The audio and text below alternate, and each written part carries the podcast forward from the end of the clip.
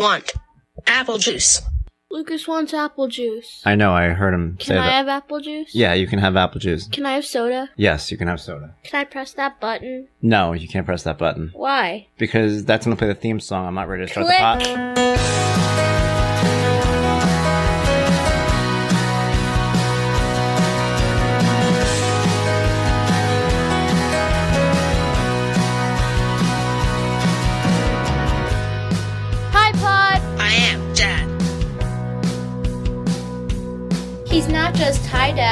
He's my dad. James Guttman! What is up, guys? James Guttman here on High Pod on Dad. It is a Friday. It is the the end, the tail end of a winter break where I know a lot of people are listening to this with kids uh, on top of them, behind them, all around them. Uh, I too have my kids running around. My daughter is out. Lucas is running through the house right now playing iPad, and I'm hearing various ABC nursery rhymes in the background, but I am glad to be hearing it. I am glad to have him here, and I'm glad to be talking to you guys here, uh, wherever you found me. Maybe you found me on highpodondad.com. Maybe you found me on any of your streaming services. Thank you. Subscribe, rate, review, recommend, uh, all the good stuff that you could possibly do with a podcast, you know, within reason. Don't be weird about it.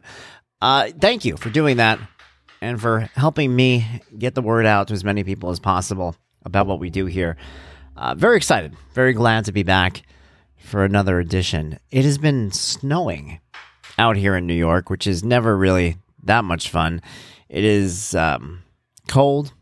It is um, kind of the thing that makes you feel stuck in the house. I said this during quarantine or lockdown, I think was more an appropriate term to use for it, was that back when we could go everywhere and we didn't go everywhere, that was fine. You just didn't feel like you don't feel like going out. But when someone tells you you can't go anywhere, that's when you're like, what the hell? I want to do everything. And now I kind of feel like as soon as it started snowing, I was like, oh man, I got to go places, you know? But you really can't. On top of it, too, like once the kids are here, life changes a little bit, you know? Um, can't really take the kids out. Lucas isn't really a big mask wearer. You know, he'll wear it for a little bit. You can kind of fake it maybe for for a few minutes here and there. But for the most part, Lucas isn't big on keeping a mask on his face. I found the main trick with him, as you guys know, for those of you guys who are just tuning in for the first time, my son is nonverbal. He has autism. He has, you know, some people call it severe autism, whatever you want to call it. But he's not really big on wearing a face mask. So when he goes to school, they don't make him do it. They don't make him wear face masks. I feel bad for the people that have to take care of him because he doesn't wear face masks.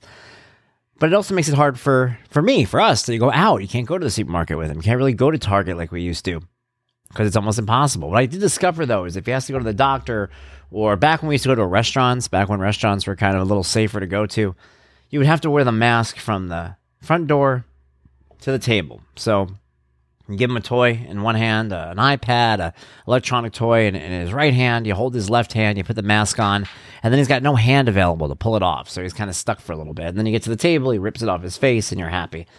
But for the most part, can't really do too much. Can't go out that much.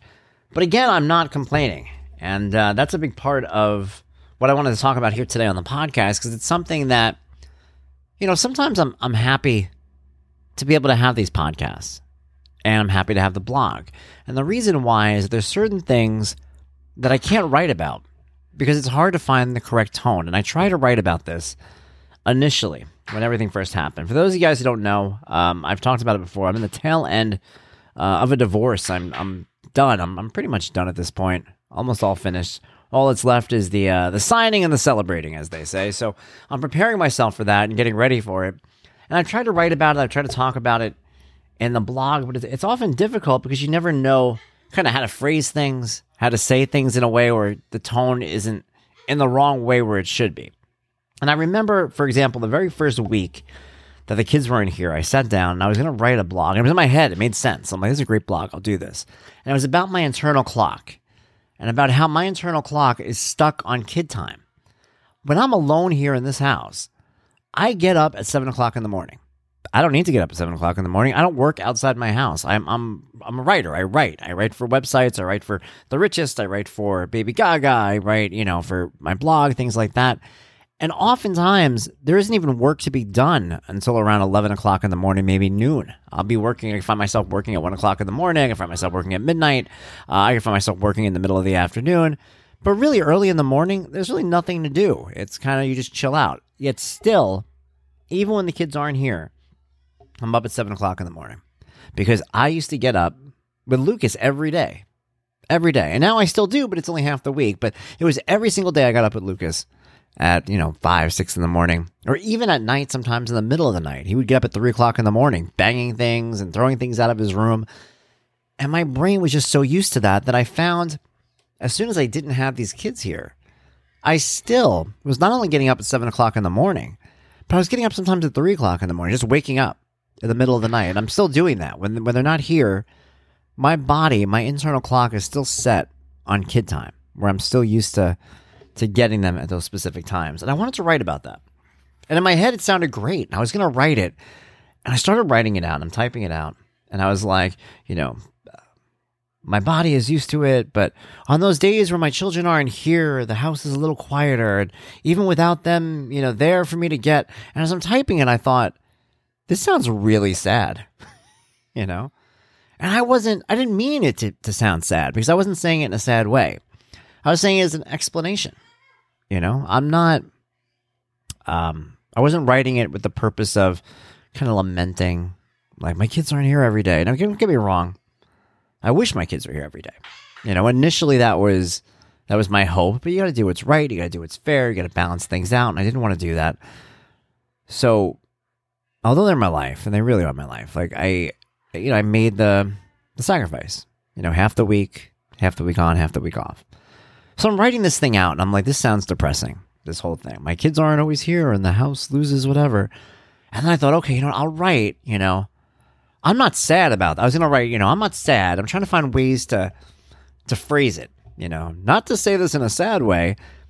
And then I stopped again and I looked at it and it read weird. And then I thought to myself, yeah, but I am kind of sad, you know, and that was the first time I really realized it because I hadn't thought about that part of it. Like, yeah, you know what? I am a little sad that I don't have them here.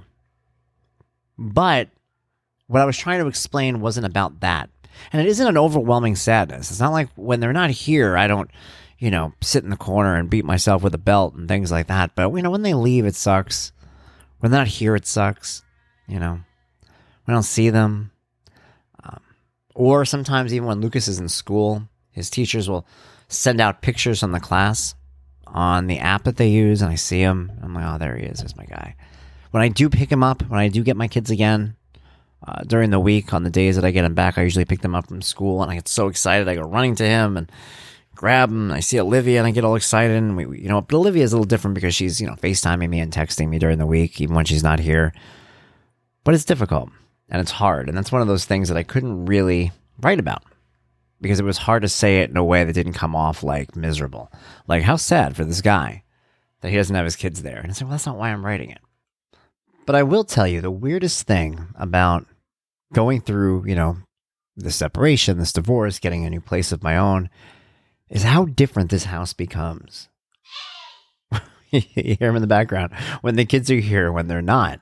You know, I I tell people it's almost like the house loses its soul when they leave. When my kids are here, this house is alive. It is teeming with energy and excitement, and there's like noise and you know uh, nursery rhymes and Sesame Street. And Olivia's got TikTok going, and she's slamming doors and banging. I hear her laughing.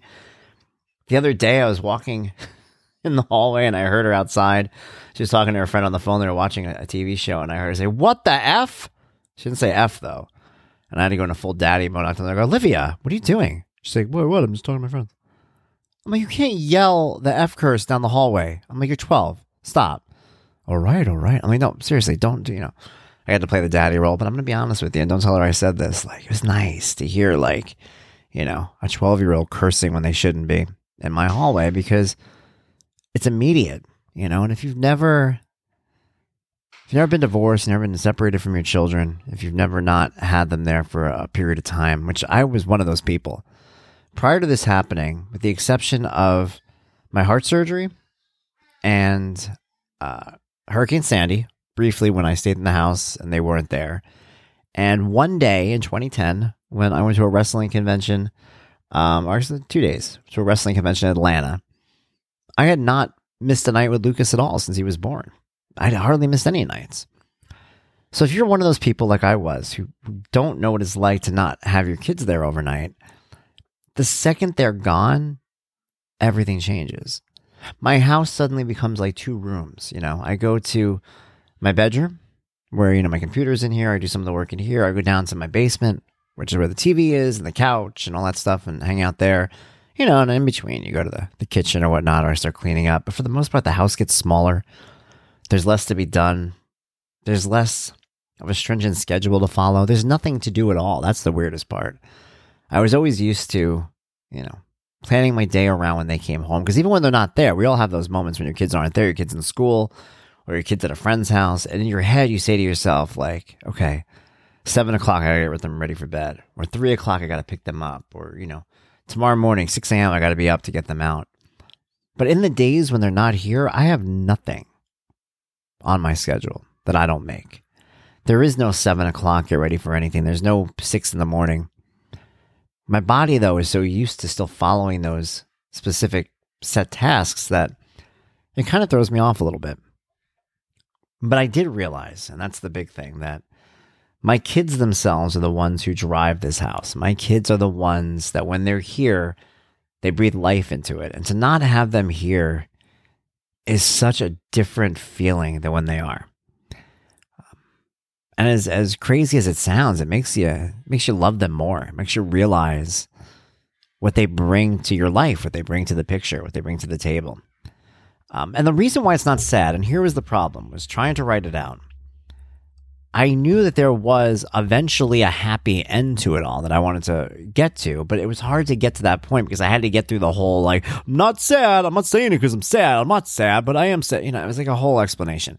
But now that I'm talking and I'm saying it as opposed to writing it, I could just get, you know, skip right to that point, which is the time that I have with them now is much more uh, beneficial for everybody. We do more. I plan more. I want to do more with them.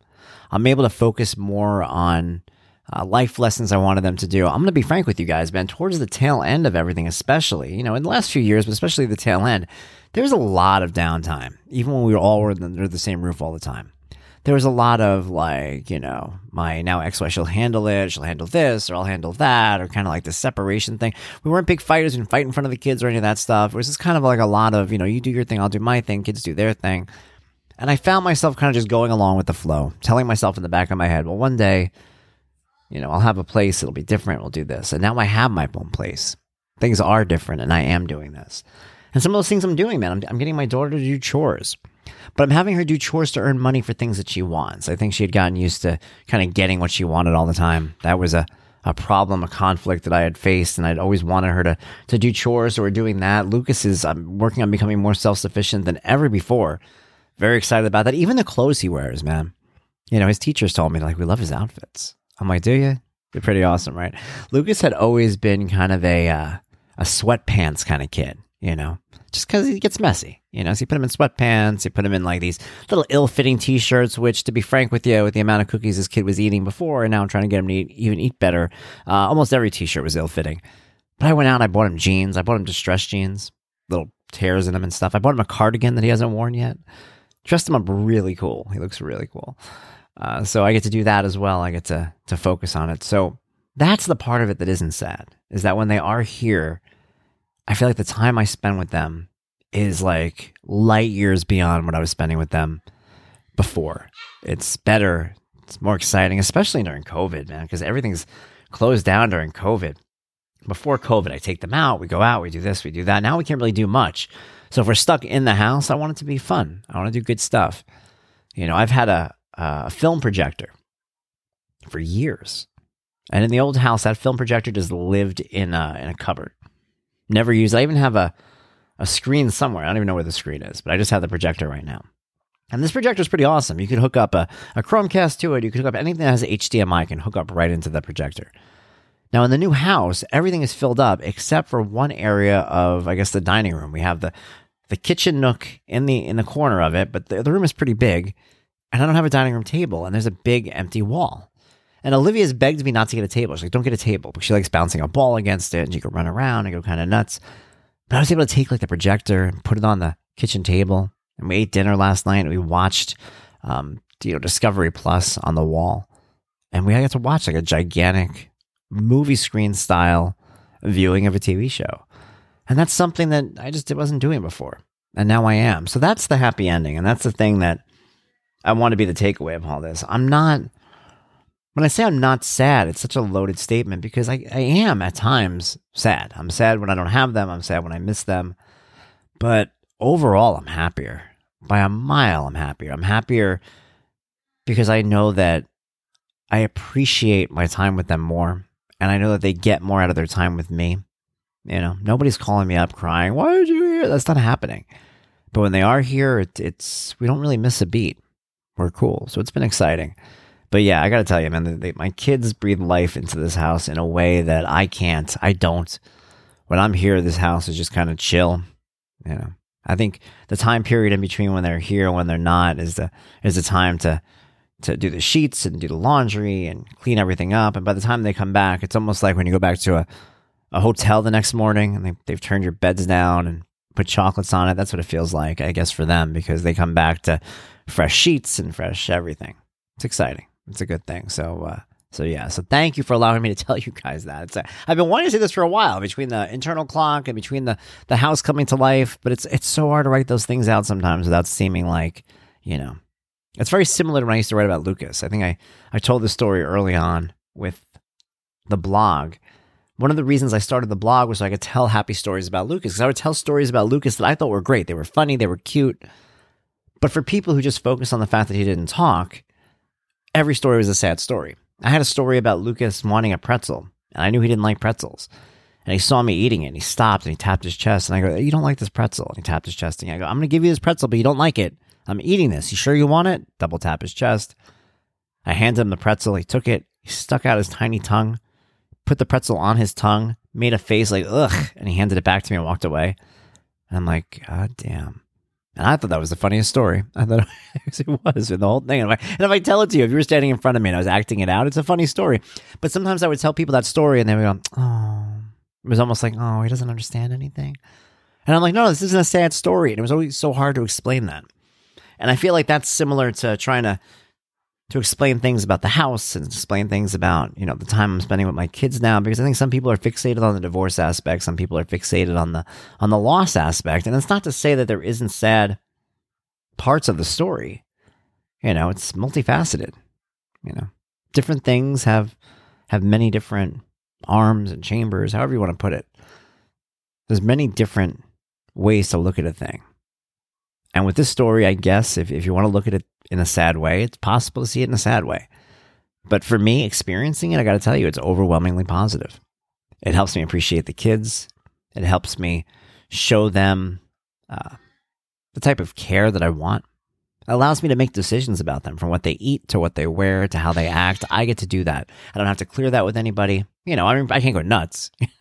I can't come. I can't come back with a with a mohawk and a tattoo, like a you know, put, put a little black teardrop under Olivia's eye and be like, "What? I'm her dad." No, I'm not doing that. But I'm saying like I get to make the decisions about like you can't have this, you can't have this. This is in my house. This isn't in my house. You have to do that. I get to make those decisions, and to me, that's the positive, and that's the good thing, and that's exciting. And uh, and yeah, and that's why I'm smiling today with with this kid running around with Sesame Street running in the background. It's it's good to have him back, and it's good to be a part of this. And thank you guys for letting me share that with you. Uh, I'm glad I could do that. Let's talk a little bit about. Are you in here? Come here. Uh, yeah, come here. I'm gonna bring Lucas over. Maybe you guys can hear. Come here. Come. Come here. I'm, am gonna get a copyright strike for playing Sesame Street. You want to sit on my lap? Come here. We're gonna talk. Here, come on. Come on the come on the podcast with me. Don't knock anything over. Hey, Hey, can you say hi? Say something. Say hi. No, say blah. No? Okay. he's waving to you. If you guys could see him, he's waving. Uh, I love it. I love I love being a dad. Let's talk a little bit about my my blogs this week because I think both of them kind of uh, work within what I'm talking about now. I'll actually start with Wednesday first as opposed to Monday. Wednesday was about my children coming first and how my children are the most important things to me and it was really important for me to write. It's topical, it's all this other stuff, but it's about how, above everything, my kids, you know, mean everything to me. They are the reasons I do everything. I said they're they're, the ones I buy 90% of the groceries for. And that's true. I buy stuff for this house. I'm like, I don't need any of this stuff. I've, I've long had this belief of, you know, kid food is kid food. So if my kids eat, let's say pirate booty, I don't eat pirate booty. If my kids eat chicken nuggets, well, I don't eat meat, but like I, I, wouldn't eat the things that they eat because I want them to have it. I want it to be in the house. I also have issues with eating where I don't eat as much as I should. So I feel like in terms of food, if I didn't have kids, I, my grocery budget would be like nothing. So a lot of the stuff I do is for my kids and decisions I've made, people I've had to send away, situations I've had to handle differently than I would if I was single. I do for them and I do it with a smile on my face. You know, we've all seen those movies where like a parent has to make a decision for their kid, and you know, they they they do something to themselves so that their kid doesn't have to experience something bad. And a lot of people who watch movies like that, if you don't have kids, you think it's like this this way that the movie is trying to tell you that the kid means something to the parent. You're like, yeah, that's not really believable. But once you have kids, it is believable. I do anything for these kids. I put them above everything. And um, sometimes it helps to say it out loud. Sometimes it helps to put it in writing, and sometimes it helps to remind people of that. A lot of decisions I've made in my life have been for them. And some of them might not even seem fair. I think a lot of us who have kids know that to our friends who don't really get it, if they if they hear some of the things we do, they well, you got you got to be happy too. You're like, yeah, but no. you know what I mean? Like, so a lot of the stuff I do is for Olivia. It's for Lucas. It's things that make life harder for me. I've talked, Lucas had an issue a couple of years ago where they actually cut his schooling in half for the day. They cut his day down. And I remember when they proposed it to me because he was falling asleep. He wasn't really handling things well in school. We thought it would be the best way to, to get him the proper instruction that he needed. So we got him at home instruction. They said, well, he falls asleep a lot. Maybe, maybe what we could do, we can have him, you know, go to school until like maybe like 12 or 1, send him home. And then the second half of the day, he could do stuff at home. And I'm like, all right. It was like immediate. They're like, you sure? I, we know it's kind of hard. I'm like, yeah, it's fine. I didn't even think about it. It wasn't even like I didn't have to move anything around. I worked from home. I did it. My day was rough. It was hard to do, but I did it because my son needed me to do it. So I did. Uh, and that's kind of like how life just works in general. So, like, if Olivia turned to me tomorrow and asked me never to wear, you know, a purple shirt again, I would never wear a purple shirt again. Just certain things you just do for your kids. And I think uh, that's how I live.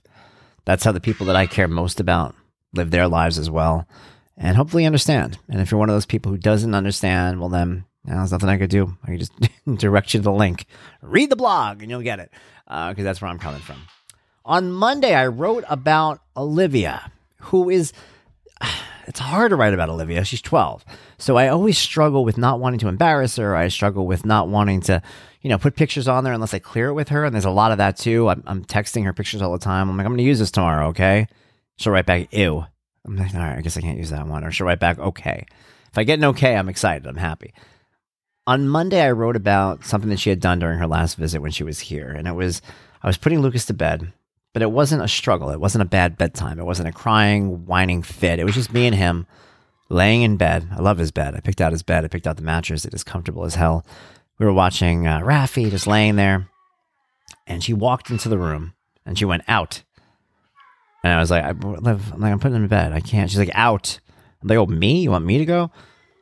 And I left, and she sat with him, and he fell right to sleep. And she came into my room within minutes.